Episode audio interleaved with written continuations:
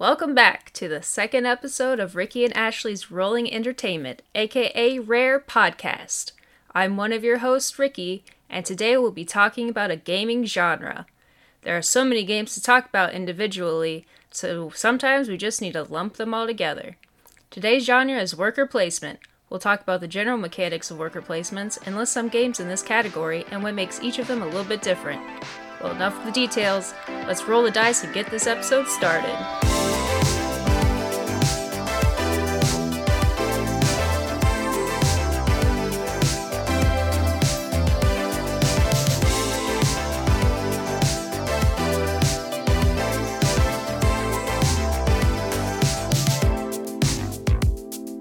I enjoy that so much. Welcome back, everybody. Welcome back. So glad you're Welcome back to an episode of Prayer. We're work- today we're going to talk about worker placements. Blah blah blah blah blah blah. Let's get into the episode. You're not gonna let them know what worker placements are now? Oh, I am. I was just running over the intro real fast. Like Just been like, and that happened. That's a thing. worker placements are a mechanic where players have a number of available tokens, usually referred to as workers, and take turns assigning workers to different action spaces. Depending on the game, actions may resolve immediately or only once the worker is removed from the board. Really good stuff there. Yeah. Good stuff. Stuffy stuff. Stuffy stuff. Worker placements are a lot of fun. It generally involves, um, well, not always. There are some games where you don't block your opponent and they can't block you, but that does a lot of worker placements have that involved in them. Yes. So basically, going into that definition a little bit further, typically you have X amount of tokens at the beginning of a game. You may or may not be able to get more worker workers throughout the game, depending on which type of game you're playing. Um, and then the spaces you can either put your workers on the space and you immediately get the thing and you take turns putting workers down Mm-hmm. or you put all your workers down then the next person goes and puts all their workers down and then once everybody gets their workers in place then you can get the actions that you put your workers on so each one plays a little bit different and just because you've played one does not mean you've played them all because they are all different They are all different. They're all super special snowflakes, and you should play all of them. All of them Uh, I mean, the the themes that I have definitely kind of go all over the board. So, if this one doesn't interest you, maybe this one will. And they all play very differently, even though they all have little, you know, pieces that you do actions with, and you place your workers. They're all vastly different outside of that. right But I'm gonna talk about a game that I played for just a couple minutes, and all right it, it was just it was so pretty. It's uh, it's called Parks. Plays one to five players. Not a long play time. It plays for um, half hour to about an hour or so. Published by Keymaster Games. Designed by Henry Audubon. Uh, what makes this game, I think, particularly special is more than 35 artists worked on the art um, on the cards, and the artists are part of a group called 59 Parks. And mm-hmm. the the goal of the game is you are hiking through a park over a year during each season. So there's kind of like four sections to it, like spring, summer, fall, winter, and then after that the game's over. Um, but you're collecting you're collecting items to then buy art at the end of the game. The art at the end of the game is then points for you. Um, but the the art is absolutely gorgeous. I only played for like 15 minutes or so. It was a demo, but um, really gorgeous game for a worker placement game. It's it was kind of a more calming kind of game. If you've played Tokaido, it's a little bit similar to that, where you're just getting the scenery as you go by. It's not a super aggressive game, um, but I I really enjoyed it. It's gorgeous artwork. The artist worked crazy hard on it. Um, they um, the artist had to be so detailed that if somebody were to go to the park and take a picture of what they had done art of, it had to look exactly like it.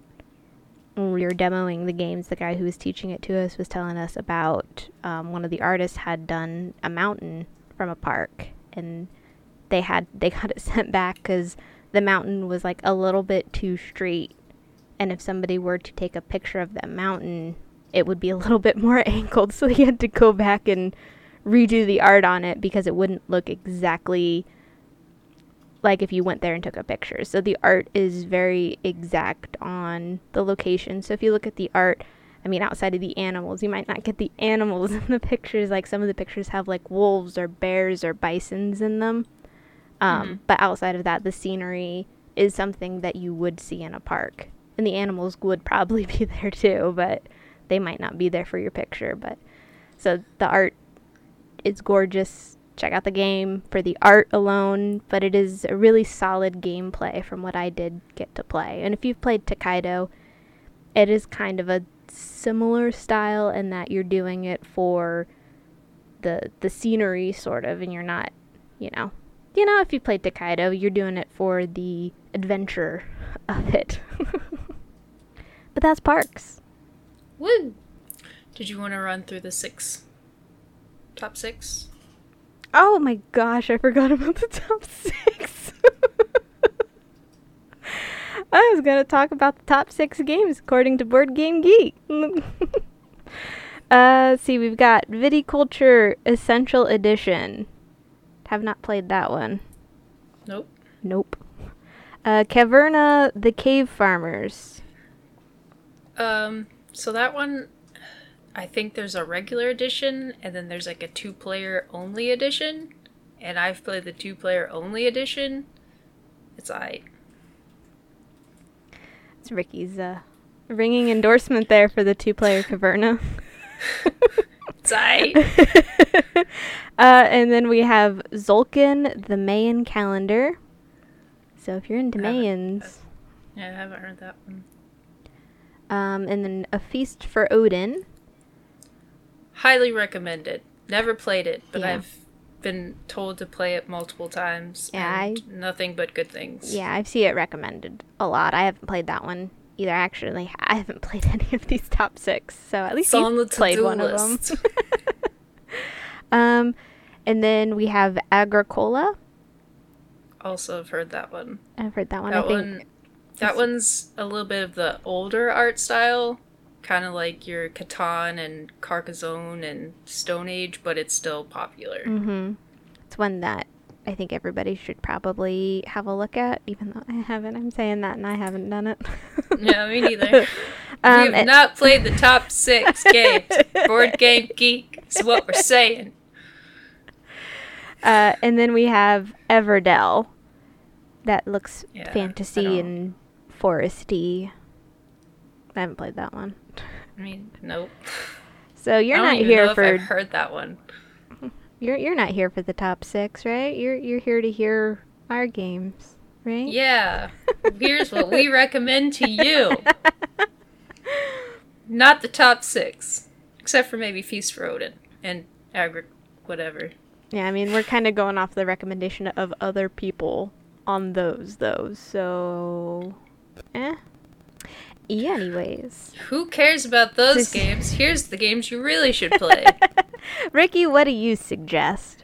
Well, my f- one of my favorite worker placement games is D&D Lords of Waterdeep. So it takes place in the D&D universe. I'm sure if anybody's played D&D, they've probably heard of Lords of Waterdeep.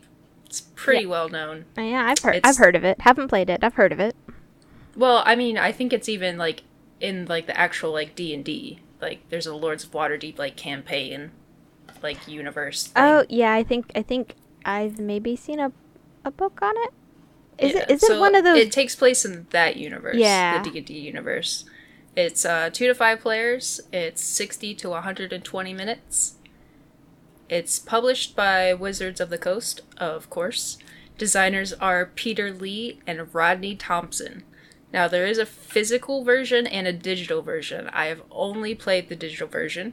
If you play the digital version, the time frame of 60 to 120 is going to be cut down a lot because of the computer players playing a lot faster and the uh, game doing like a lot of like the card shuffling and the setting up and everything. You don't have to deal with all the pieces. So it does get cut down quite a bit on the digital version, which is the only version I have played. So for Lords of Waterdeep, uh, basically you have, I think you start off with four, four workers, mm-hmm. and uh, you place them on the board to get uh, different little colored cubes. So you have white, orange, black, and purple, which is cleric, fighter, rogue, and wizard, respectively. Mhm. Um, to and you collect those guys, and you can get quests, and there's intrigue cards. So basically, you use the cubes and some money to complete quests. The quests give you points, and sometimes they give you like a little bonus. Um, you also get a secret identity card, which is one of the Lords of Waterdeep, and they have different um, objectives on them. So there's different types of cards. So there's like commerce, skullduggery, piety, um, and a couple other ones. Can't remember right now. but like the lords will be like get extra points for uh, every commerce and piety you complete, or get um, extra points for every skullduggery and arcane that you get Mm-hmm. Uh, completed quests. Uh, and then there's even some where you get extra points for every building you build because that is one of the actions you can do with your workers. And it is one of the ones like once you get to I think like the fifth round, you get another player or another worker, so you can do an extra action each turn. That's always nice. Yeah, so that's Lords of Waterdeep. I I play it often, so I do recommend that game. Sounds like a, a good one. A good. I guess the the the physical one would probably be a lot more chunky than the digital one. So, yeah, like yeah, you know. all worker placements are pretty big and chunky. Yeah, they they tend to have a lot kind of built into them. Yeah, I there's a lot of iconography that you Mhm. have to learn with worker placements. Mhm. That is one of the telltales of worker placements. like all the icons on the board, Mhm. but once you've played it even once, you usually can pick up yeah. what the symbols mean pretty quickly. So, Um, the game that I'm going to talk about is uh, it's another big IP. If you like uh, Sherlock Holmes, uh, you might like Holmes, Sherlock, and Mycroft. It is a specifically two-player game, a little bit shorter, roughly half an hour kind of gameplay. I've played it; it can go pretty quick. Um, but you are respectively Sherlock and Mycroft. You are the brothers um, trying to be the first one to solve the case. uh, it's published by Devir Games and designed by Diego Ibanez. The goal of the game is to solve the case. You go through each day interrogating people, and by interrogating them, you put your little token on them to be like, I'm gonna go talk to this person today. Um, if both the players go and talk to the same person, that person um, kind of goes into hiding because they've been seen talking to too many people, basically. Um, so you have to wait an additional day to talk to them again if you want to do their action again, because each player or each character has different actions that you can do. Um, but the point of the game is to get clues. The clues come in different sets. The more sets you get, the more points you get at the end of the game, and that's how you win the game. Um, Mhm. But Mhm. it's it's a really kind of quick, kind of clever. I wouldn't necessarily think it would have. Obviously, it does have the worker placement. That is the running engine of the game, so to say. Mhm. But um, as far as a worker placement game go, it is pretty light, um, and it is only a two-player game, so you're only going against one other player, and that has its you know pros and cons for being a two-player Mhm. game. But it's a really you know it's a good kind of couple game, and I like it. It's Honestly, I kind of forgot about that game, but we do we I have played that game and we do have it. Yeah. yeah, and it's Uh, it's it can get left behind a little bit because it is only a two player. So, Yeah. yeah. But But uh so the fun thing about that game is we tried it I think at Origins. I think it was Origins. mhm. Um and it usually comes with orange and blue meeples, Mhm. which are little wooden shaped people for people who don't know what meeples are. Um but like a couple tables over, they were selling like they were kind of custom meeples Mhm. but like there was a bunch of them like they had like a whole bin of like clown meeples and a whole bin of you know random meeples and we actually got like agent and sherlock holmes little meeples Mhm. and put those in the game instead Oh, that's cute. That's really Yeah. cute. It's always fun to find more specific meeples for the game you're playing, or if it comes with meeple more people are cute. They they are cute. uh, well, I have another game to talk about. This one is. Oh wait, no, it's your turn, Ricky. I'm jumping the Oh, gun. man. Oh my gosh, I am jumping the gun. I'm so You are excited. just taking my turn Let's see. Uh, another game I do like to play is called Rajas of the Ganges. And if I Ooh. mispronounce that, I'm so sorry. Uh, I'm Um, gonna give a guess. It's. Uh. Oh, I'm gonna. No, I'm not gonna guess. Never mind. Go on. I've never Okay. played it. It does have an India theme. Yeah. Uh, the first player token is somebody riding the, a little elephant, and it's like a little 3D foam, like cardboard foam mix. okay. little yeah. thing where you piece it together and Mhm. it like stands up. Um, it is two to four players, and it takes forty-five to seventy-five minutes. The publisher is Hutch, with an exclamation point at the You end. gotta toss And that the des- exclamation The designers are Inka Brand and Markus Brand. Hmm. Um, in that one, it is a mixture of worker placement and tile placement. Um, there's like a river and like a little store. Um, in that one, the workers are actually dice. No, just kidding. You use dice to pay for things. It's more of currency. Okay. Okay. I gotcha. I gotcha. Yeah. So you, like you you place your workers to get dice and then you roll the dice and then the dice you between the workers and the dice helps you buy things. I getcha. I getcha. Yeah. Um so in that one um you can place workers to get dice, you can place workers to get um like honor points and uh, money and then there's also some spaces where you um, can buy tiles and then you place the tiles on a little board and you make paths and the paths can give you more bonuses. So if you like connect a path to a certain icon then you'll get that icon. Mhm. and um, that one is one where the game ends when like because you have a currency and you have like an honor on two separate sides of the board and when they cross over each other is it uh, initiates the final round Okay. so Alright. that one it can go a little long because you're constantly using your money to buy things so your currency keeps going like up and down and up and down so Okay. Those kinds of games are fun where you can use your workers to do stuff that gets you more stuff to do. It's like Mm-hmm. a chain reaction sort of thing.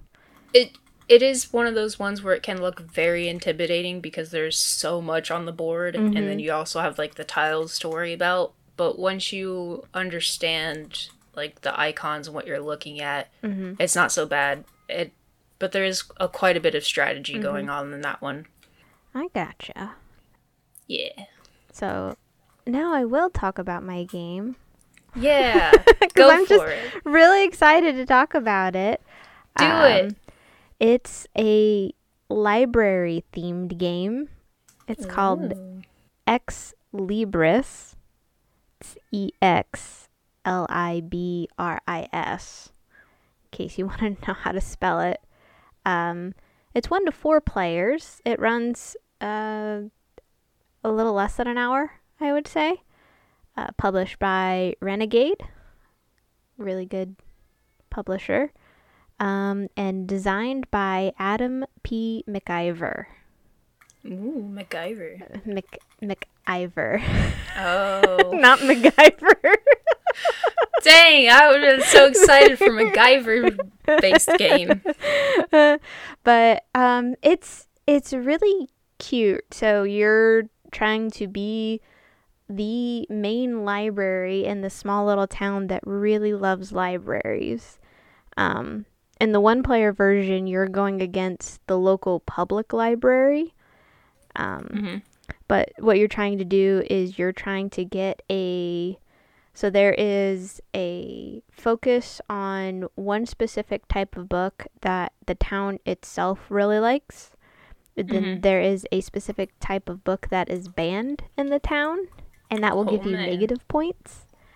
And then you have a personal type of book that you'll want on your shelf. So, Okay. um, there can seem to be a lot going on, but once you learn what's going on, it is crazy simple. There are location tiles that get put out um, and then discarded. So you you one location will carry from round to round, but otherwise the rest of the locations are gone for every round. So um, and you don't really get a choice in what stays. It's the lowest numbered location tile will stay for the next round. So if you have location tiles um, four, five, and six, location Mhm. four will stay even if you don't care about location four. That one's gonna stay for the next round. Um, but the the game continues until one player has 14 shelves. Because the way the Okay. cards look you really have to pay attention to the cards in the game because they do have books on the card um, and each card has roughly like two to four books. And they all have really funny titles or they can be like a pun because it is kind of like a fantasy kind of world that um, you're building the library in. So, like, one of the titles of the books is Gorgon with the Wind. And I was just giggling about that the whole night we played. I was like, Gorgon with the Wind. I just- appreciate it. yeah, so you really you really want to look at the the actual books on the card, but you don't actually have to if you're not into that sort of thing, but you are actually organizing books on the shelf, so every book is alphabetized and then all the books are then numbered. So there are for example 8 G cards and so mm-hmm. there will be a G card 1 out of 8 and so on and so forth. And on your shelves, you want to make sure they're stable and you want to make sure they're in alphabetical order. And in that alphabetical order, you want them to be in numerical order as well.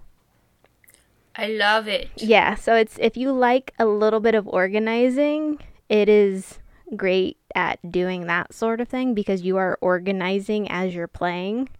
Um, and um, the and the worker placement comes into effect because you put your little workers down on the location tiles that you want that effect of. And that's how you actually lay your shelves down is based on the locations that your workers go to. Hmm. Neat. So, if you're really into organizing when you're playing a game or just Yeah. that little bit, it is it is seriously it's it is delightful and you want to make sure your shelf is stable and square and you get more points more square and stable it is and it's it's a neat little game and the one player I thought I did test the one player on it cuz I'm not normally a fan of one player games but I thought it was it was actually really fun and it was kind of nerve wracking because in the single player format you discard a card every turn and the mm-hmm. discarded card pile is actually the public library pile. So you want to be wary about what card you're discarding because pretty much every round you are discarding cards too. So but you there's hmm. a bunch of different levels to play and there are quite a few different characters to play and they all have different abilities. Um, and the meeples for because it does run with meeples the meeples for the different libraries like the the main librarian are themed to fit it. So like one of the librarians is uh, an ooze. So his little meeple is actually a little green cube Aw. He's like a little clear green cube. Um, and then there's like a ghost one, so he's more of like a ghost meeple. And those are the ones that have the special abilities. And then you have your regular, um, they're called the assistants that don't have any abilities. You just do what the location tiles say. But it's it was a cute game.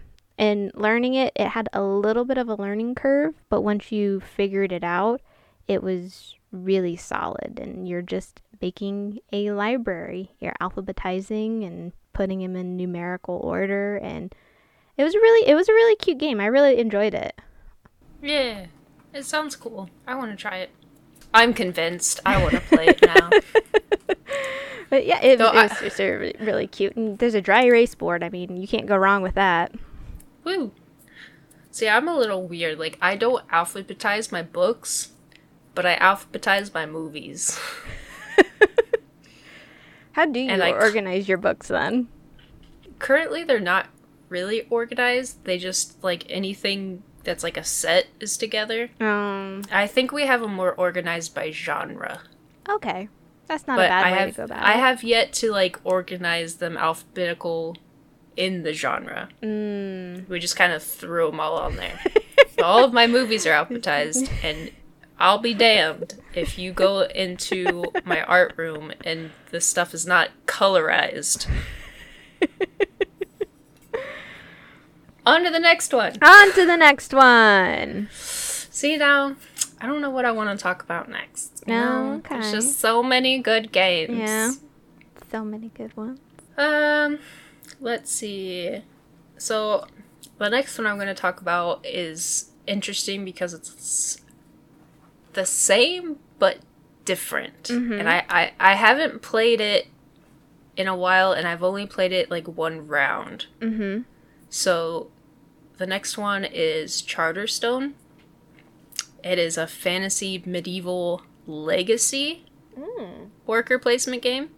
So basically, what a legacy game is, is as you play, you make changes to the board or the pieces. So the game is really never the same as when you first originally play. It's games are a constantly changing, and you're constantly like learning new rules as you play. Mm-hmm. Um, so this one is two to six players, and it runs forty-five to seventy-five minutes. Um, I want to say that that time frame's probably for like playing like one section at a time, not like overall. Mm-hmm. So basically, you pick your person. There's stickers in there. Um, there's actually blank spots in the rule books, and as you progress, it will tell you to like open up this or get this sticker out and place it in this spot in the rule book. Now you know a new rule.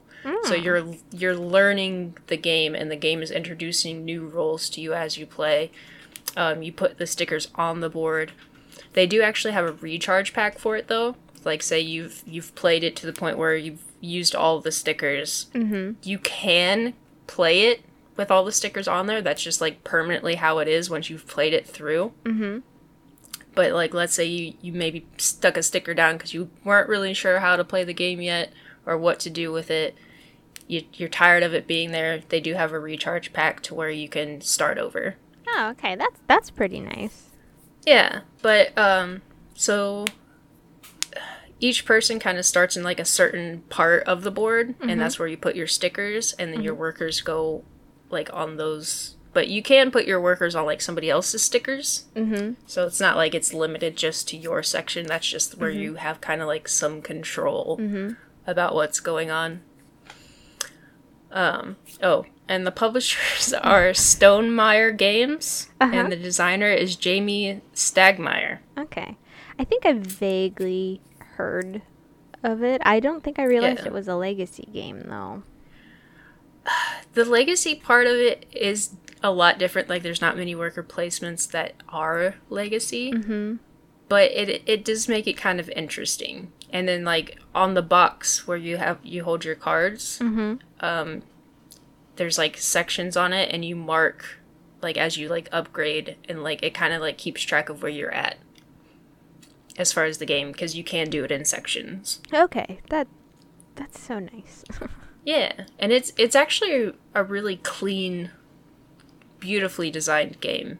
Like it's just the- it's one of those like white boxes where it's mostly white with like a little bit of a picture on the front. oh. So fancy. It's so clean looking. Yeah. That's shiny. so that's Charterstone. That, Yeah. That's all I can really tell you because, like I said, I've Oh, only you played like wanna- one section of it. Yeah. And if it's more of like a legacy game, there there can be spoilers in it because you want to you want people to learn it for themselves, sort of thing Right. too. So, yeah, I get that. I get that. I like a good legacy game. They're fun.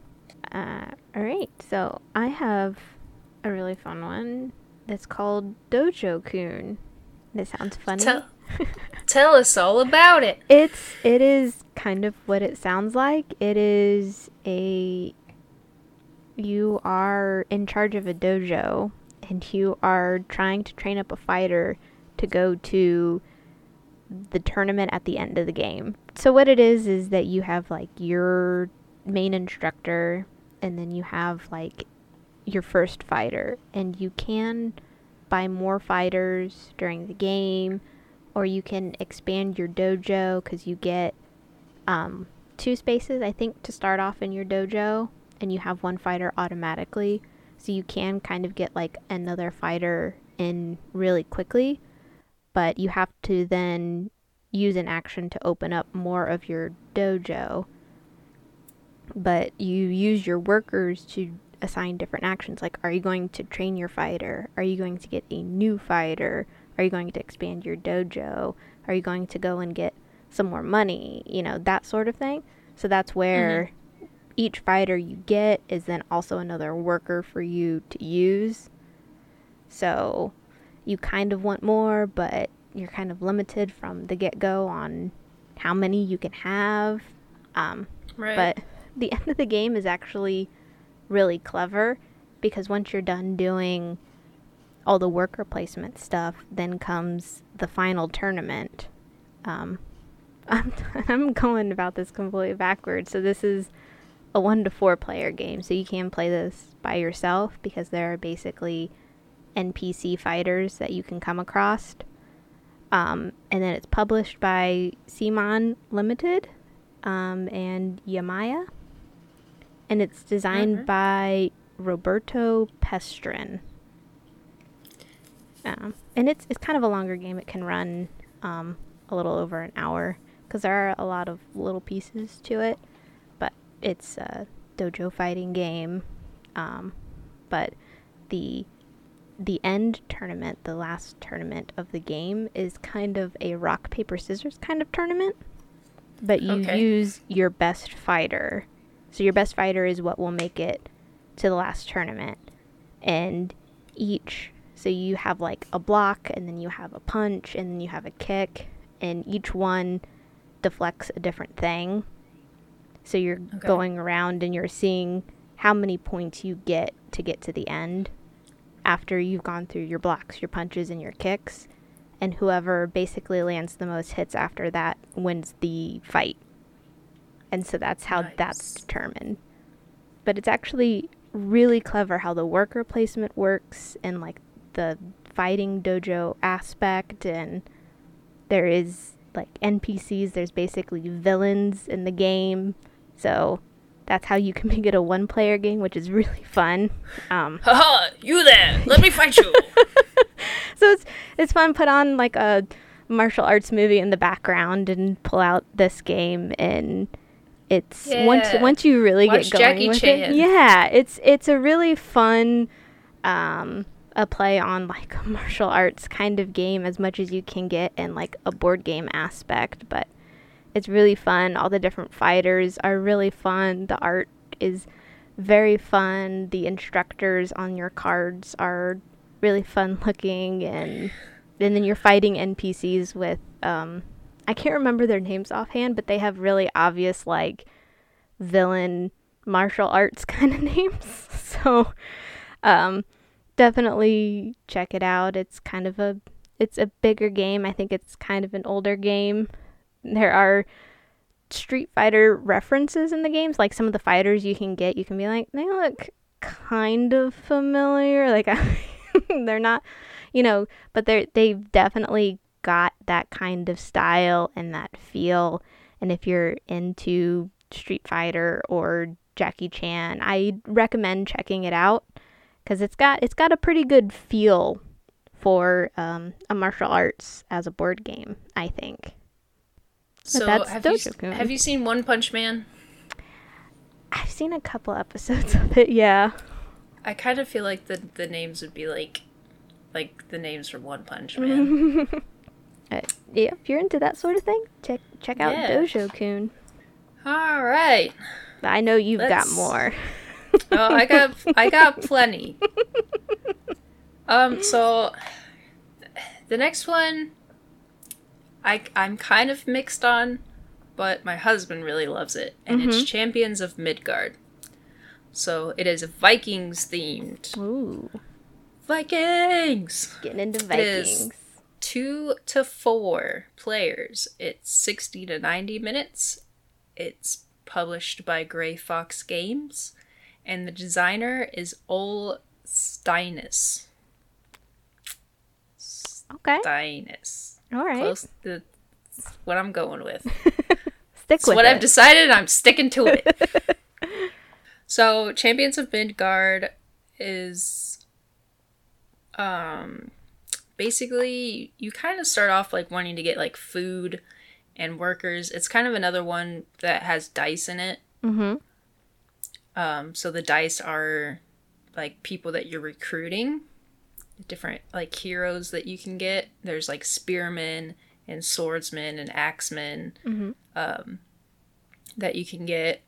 Um, you can buy a Viking ship, which is also really cool, Mm-hmm. and you can take that Viking ship across the seas and test your might against some monsters out on the ocean. Mm-hmm.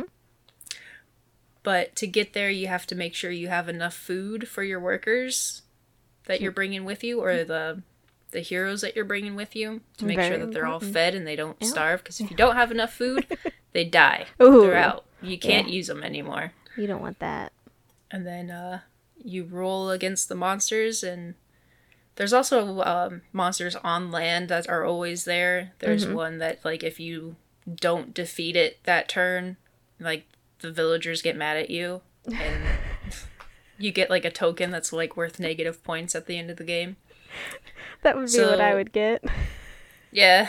So you you gotta kind of keep a balance. You gotta make sure you have workers to fight the monsters on land, and like the monsters in the sea are worth more points Mm-hmm. than the ones on the land. So you want to go across there and fight them, Mhm. but you also don't want to neglect the the the village. Yeah.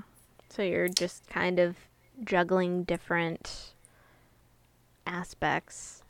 Yeah, which I think is where I get kind of like, eh, because worker placements. There's a lot going on generally Yeah. anyway. Mm-hmm. and so like the the juggling aspect of you know you got to make sure that you know the the village is covered because it if as long as somebody goes there and take takes care of it, it doesn't even have to be you. As long as somebody takes care of it, you don't really have to worry about it. But if like people are placing workers and nobody's placing on that spot, you're like, oh man, Uh, yeah. I don't want to get that token. Like, so you have you might have to use one of your workers to go there. Mm-hmm. I mean, and like it is worth points, so you you kind of want to go there, but sometimes you just don't really feel like it. You want to go do other things. Yeah. and you can't because you don't want to get that token. So it's a little bit of a balancing act on that one. Yeah, I can see because you know you're already kind of worried about doing what you want to get done. You don't worry want to worry about something Yeah. that needs to get done. right. And it does have like a couple expansions that adds to it, so Mhm. I mean, it, it's it's fun and it it's I would recommend it. It's just not necessarily my cup of tea when it comes to worker placements. I guess. Yeah. Um. Well, this is this is my last game, so All This is- this is all I have here. Um, it's Valley of the Vikings. It's uh, another Viking themed game, but it's a little bit more kid friendly. would be the way I would say it was a children's game of 2019, the Critics Award. So that'll kind of tell you what it is there. I mean, I I really enjoy playing it a lot. Um, it's published by Haba. It's all capital letters H A B A, and it's designed by Marie Fort and Wilfried Fort. All right. Um, I think it's made in Germany. So it's got I think the rule book it comes with a bunch of different language rule books. So that can be kind Yeah. of fun. Um but it it's two to four players. It's a pretty quick game. It runs under half an hour. Um what you do is there are four barrels in like the middle of the board and Okay. each barrel is a different color. So one player is red, one player is green, one player is blue, one player is yellow. On your turn, you have a little ball and you are pushing it down the hill with like a little paddle and you, you use the little ball and you try to hit the barrels over. So it's like a bowling game. But how you get points in the game is that you have your little Viking character tokens along a pier, and that's where you get your different um, coins. Um, and you can steal coins from other players, or you can get coins from the pot. And when you get when all the coins from the pot are gone, that's when the game ends. But when um, when you knock a barrel over of a certain color, is when you move their little Viking down the pier. And so you can kind of determine who moves in what order, depending. If you only move, if you only knock down the yellow barrel, you're only moving the yellow Viking. Okay. So um, that's how you move the pieces. But you could decide if you knock down all four barrels, you can decide who who's moving first, sort of thing, which is really. Okay. I think that's the worker placement aspect of this game because I was like, how is this game considered worker placement? But I guess it would mm. be you move the little tokens how you want to move them on your turn, sort of thing. Because if you don't knock anybody over, you get to go again. You go until you knock a barrel over. So you're always moving somebody. But when somebody falls off the pier, that's when the coins get distributed based on who's in what position on the pier but I have such a blast playing this game because you're just hitting the ball, knocking barrels over. It's it's a lot of fun. It's really um, it's a good kids game. It's a good dexterity game. It's got a little bit of that worker placement and moving the tokens around sort of thing. Um, but you get little boats to put your coins in, and the coins are like Oh. nice plastic coins. Um, so they clink into the boat really nicely because the boats are nice, sturdy, kind of that plasticky kind of cardboard. Yeah. But it's it's a really cute game, and I really really enjoy it. And it's a good it, it is a good kids game, but I still enjoy it as an adult. So it's got a Hey, good age it's range. fun. It's fun. Yeah, yeah. Um, I mean, I like hitting the little you know, ball with a little paddle, knocking stuff over. I mean, who doesn't like that? Right. But that's probably one of my favorite games, especially recently. I just I thoroughly enjoy that game. I love showing that game to people and being like, "Look at this game! You knock stuff over." Wee. yeah, I, I did notice that a lot of your games are a little bit of the lighter side of worker placement. Yeah, a little bit. Which is perfectly fine. Like if if you're not entirely sure worker placement's your thing, I'd probably try out one of Ashley's games, get a feel for it. Yeah. Most of my games are like pretty hardcore, pretty long. Yeah. Strategy I mean, heavy. I mean, out of the ones that I did, Dojo Kun, I would say would probably be the chunkiest. It would probably be one of the harder one of mine to learn. Mm-hmm. Um, Ex Libris would definitely be a. It is very heavy onto the worker placement aspect, I would say, um, and the organization aspect. But, I mean, you know, good games all around. We and it's really fun that we haven't played most of the games that we each kind of suggest. So yeah, yeah. I I would say that yours are definitely not as traditional worker placement though. Yeah. Yeah. Like not, not saying that yours aren't like the good games. I'm not saying that. I'm just saying like typically I think the games on my list when somebody says worker placement, yeah, these yeah. are the kind of games people think of. Yeah, yours are, I, are a little bit more out there, but I definitely want to try all of them. Yeah, yeah, they're definitely they're all fun. I want to try some of your games. I tend to pick a little bit lighter ones because mm-hmm. we do like playing games with our family members, and they tend to want to play a little bit lighter games.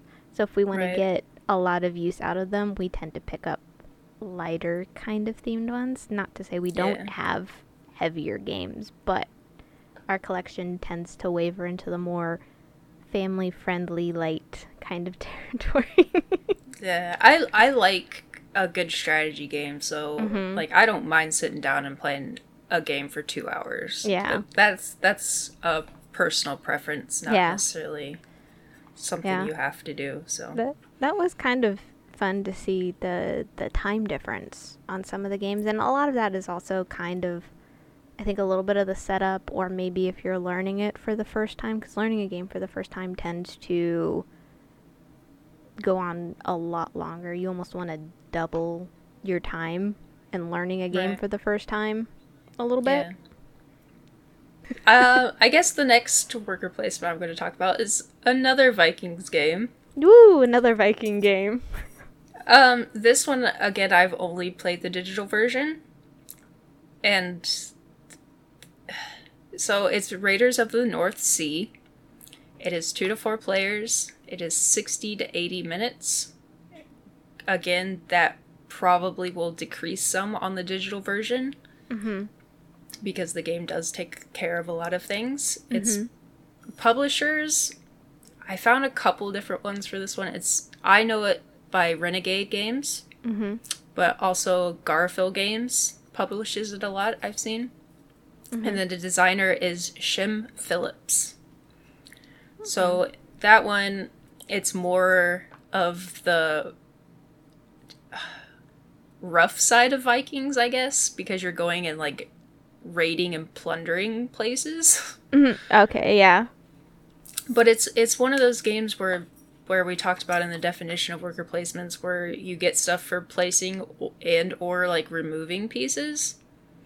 So this one you start out with a couple workers and you place it on your turn. But then you can and you get something. But if somebody like places one down, you can pick up their piece mm-hmm. and you would get the action for picking the piece up.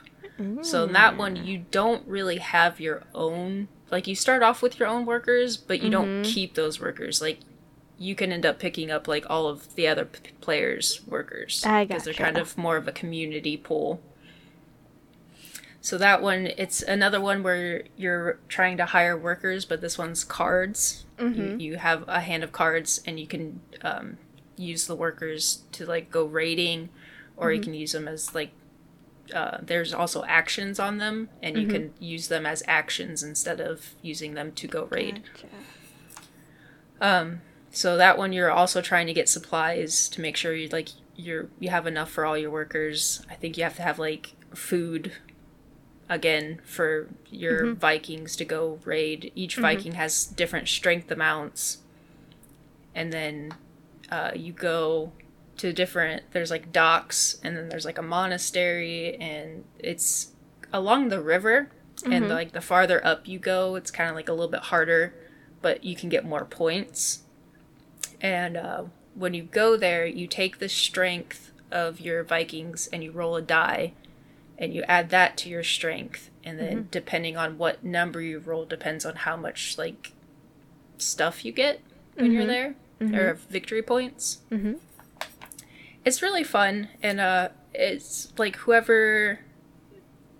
I think there's like so many around like the last little location you can go to, and whenever there's like one left or none left, is when the game ends. And again, victory points. Whoever has the most at the end wins. Yeah. So it's it's pretty interesting. It's a little bit different than some of the other games that I've played, mm-hmm. but it it's fun. I've I've heard of that one. That one's kind of based on like a series, I think. Yeah, yeah. It's like so they're- another one in, by the same people, uh, Garphill Games and Renegade, is called Paladins of the West Kingdom. Mhm. But that one's more of like a medieval theme. Yeah. It's one to four players. Um, I think it's kind of I, I I don't I've never played the Paladins one, but I want to say it's kind of like the same universe because the art style's all the same too. Yeah, it's kind of if if I remember right, they're kind of um it's a little bit like a story. I think they're kind of telling cuz then there's different cuz like the raiders are what the north, the paladins are like the west. There's somebody Yeah. else that's the east and there's somebody else that's the south. And I think they're maybe planning on doing something all together that involves all four of them or something like that. Maybe Which I've heard, I think would be really cool. yeah, I've heard really good things about it. I was actually surprised that this one wasn't in the top six on Board Game Geek because I've heard a lot about this one. It's one that people Yeah, really, this- really like. I think Raiders has been out for a while, and I've also Mm-hmm. seen them like under different names. So I don't know if it's like there's a couple different games for the North Sea, and there's a couple different games for the West Kingdom, and um, but this one just happens to be the worker placement that I'm familiar with. Mm-hmm. Um, but I don't know where I was going with that. to be honest. you were going somewhere. Yeah. but Raiders of the North Sea is another game I would recommend trying out. Um, um, a couple other games that I would like to mention because they are also fun is uh, Stone Age, which is obviously like a prehistoric theme. It's two to four players, 60 to 90 minutes by Z Man Games. Mm-hmm. Um, Kingsburg, which is a medieval theme. It's two to five, 90 minutes, also by Z Man Games. That one is actually more of a dice worker placement. Um, so you don't have meeples, it's all dice, but it is still considered a worker placement game. Is that kind of a game where it's a little bit like Yahtzee, where you're rolling for a specific number? No, Maybe? so No? on on the board it's labeled like one through. I want to say maybe fifth. No, it's one through. It's one to 18 Mm-hmm. and each number represents like a person that can do something. So let's say you roll three dice and you get uh, one, two, three. Mm-hmm. So you can place somebody on a one, the two, and the three. You can do three twice because your one and two can get combined for a three, and then you I use your three on three. Maybe I don't know if you could do doubles, Okay. but anyway, or you can combine like all of your dice and put them on the six. Okay. So Okay, it, it's kind of up to you on how you want to like Alright. divide your dice. I kind of get it now. Yeah. bit. I understand it. Yeah. Um, another game is Sailing Towards Osiris. It's an ancient Egypt based game. Mm-hmm. It's really pretty. It's by Daily Magic Games. Uh, two to five players, sixty to ninety minutes. Um, so Daily Magic Games, like I said in the first episode, um, they did the Valeria Card Kingdoms. So it's not the same universe, but the artwork is beautiful. I Um, love good art. Next next game, uh, the Voyages of Marker M- Marker Birder. the, vo- the Voyages of Marco Polo. It's a Middle East medieval kind of game. Mhm. Two to four, 40 to 100 minutes. That's another one where it's more dice for your workers than anything. Um, again, it the like the number that you roll depends on where you can go. Mm-hmm. Um, and I think that's it. That's all my worker placement All games. your worker placement games. So many worker placement games. I like I like a good worker placement game. I mean, it, it lets you know what you can do, how many times you can do it, stop other people from doing it. There's always a lot going on. There, you. I would have to say most games there's usually at least five things you can do. At least, they are definitely strategy heavy. They are icon heavy. Mm-hmm. Uh, but if that's your thing, I would definitely say try out a worker placement if you have not, because they are a lot of fun. Yeah, they are. They are a ton of fun. We um, we were trying out Ex Libris with my sister in law, and she had never played a worker placement game before. And I was like, I I've been wanting to try this one out. I've had it for a while, and I haven't had a chance to try it yet. And I'm like, I know it's a worker placement. I want to try it. and she was like, Yeah, I'll I'll try it. And she really really enjoyed it. But she's also really into strategizing while she plays. Um, it's really good for that. Yeah. Fun fact first time I played worker placement, I hated it. I hated it. But this was also when we were like first getting into board games. No, And I wasn't yeah. like super picking up what the game was putting down. Mhm. and uh Rajas of the Ganges, I think, was one of the first ones we actually played. And we played it, and I, I just, I didn't like it. yeah. I think we played it again, and Mhm. I kept, I was like determined to absolutely 100% hate worker placement games. Yeah. I wanted to say they were stupid. Yeah. But the more I thought about it, and like after like a couple days of thinking about it, I'm like, Mhm. man, that was, Yeah. I liked that game. mm-hmm. And I'm like, hey, Mike, we should totally try that one game again because I, I totally didn't like it, but I want to play it again. Keep wanting to try it, and I kind of recommend if you didn't like a game the first time you played it, maybe give it another chance.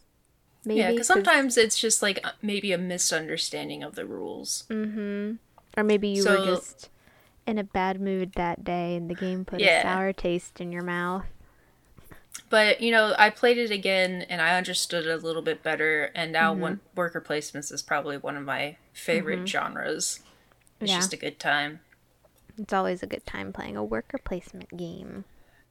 And like the thing with board games is if you're picking up a game and you're just not fully understanding it, find a game that's similar to it. Mm-hmm. Because a lot of times like even though the general game itself is different, mm-hmm. the main mechanic might be similar. Mm-hmm. So maybe you'll pick up a different game a little bit easier and then you can go back and play that other game you didn't understand because the mechanic you've played it, you understand it, now this game's going to make more sense. Yeah, because you, uh, I'm all for like jumping in, you know, to the deep end right away, but maybe sometimes you need a little floaty to Yeah. kind of get you, You need a pull kicking your legs a little bit. Yeah.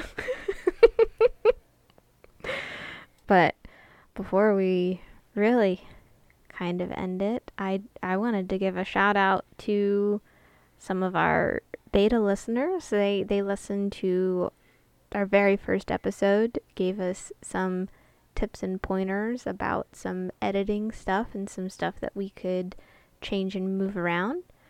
So, So- if this one isn't any better, we didn't listen. yeah, that too. So you can uh, thank these people for trying to help us and then hate us We'll for not there. listening to them. We'll get there. we'll get there. Slowly but surely.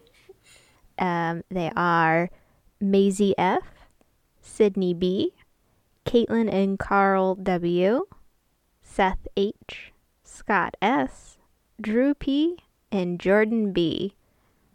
Really appreciate them listening to us right from the get go, letting us know, you know, if it was pretty decent or not. I Thanks, enjoyed that. guys. They gave us a lot of good feedback. We appreciated it. Yeah, we did. So, Ricky, yes, Ashley. what did you learn today? I learned I need to play more worker placement games. I'm glad that's what you got out of this. Uh, today I learned that worker placement has a large variety, so many different Yeah. kinds. Yeah. Well, Try them all. try all the work placement, All of them. all of Except for the top six. Screw those guys. Try all of them. Well, thanks for tuning in for episode two. This is Rare, aka Ricky and Ashley's Rolling Entertainment. we'll catch you next time. Bye.